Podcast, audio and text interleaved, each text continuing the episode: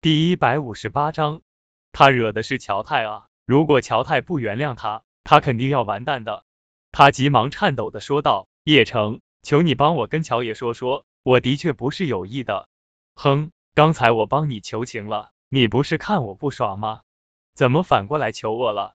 叶城淡淡的说道：“叶城，你……”贺庄明看到叶城这样，差点气得要打人，可是他不敢，一旦叶城不帮忙求情的话。他贺庄明就完蛋了，乔太可不是这么好说话的。叶城，我刚才说错话了，对不起。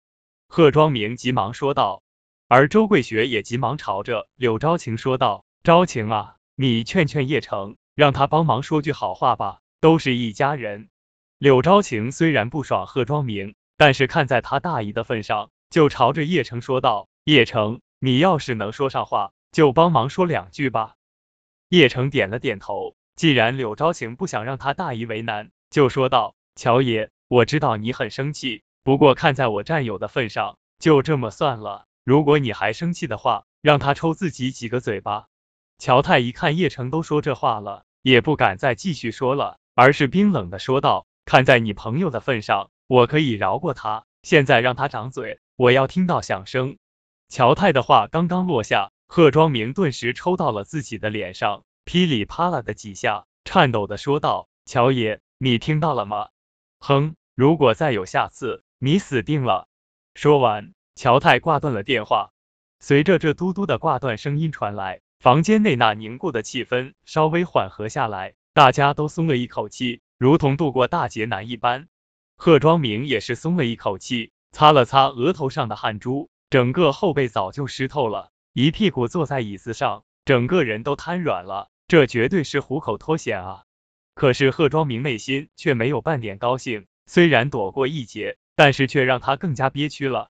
他贺庄明，堂堂的公司老板，名校毕业的高材生，竟然被一个退伍兵给救了，这让他高傲的心很受伤，很受到刺激。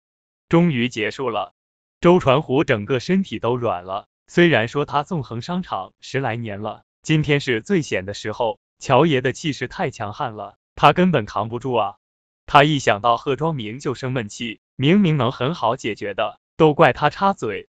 叶城，都怪你，要不是你拿那个什么玉鼻壶，我怎么可能骂乔太？贺庄明看到叶城悠然的坐下，顿时不爽的喊道：“刚才他求叶城，那是形势所逼，是乔太逼他的。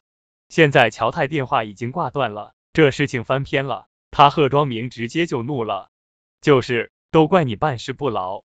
周桂雪也埋怨了叶城一句，低声的说道：“贺庄明，这事情怎么怪我老公？都是你到处挑他的理，而且要不是他，乔爷能放过你？”柳昭晴看不下去了，冰冷的喝道：“那那是因为……”贺庄明有些底气不足了，倒是叶城淡淡的说道：“如果你觉得委屈，行，乔爷的号码我记得。”我这就回拨过去。说完，叶城直接拿出手机，开始按乔太的号码了。